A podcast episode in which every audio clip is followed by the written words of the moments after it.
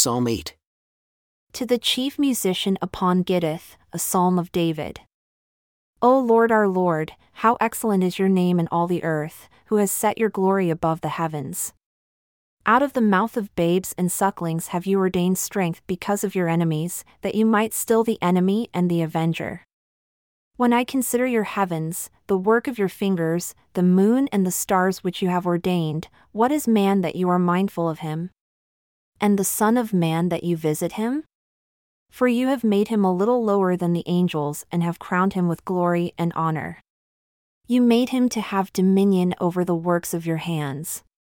You have put all things under his feet, all sheep and oxen, yea, and the beasts of the field, the fowl of the air, and the fish of the sea, and whatever passes through the paths of the seas. O Lord our Lord, how excellent is your name in all the earth.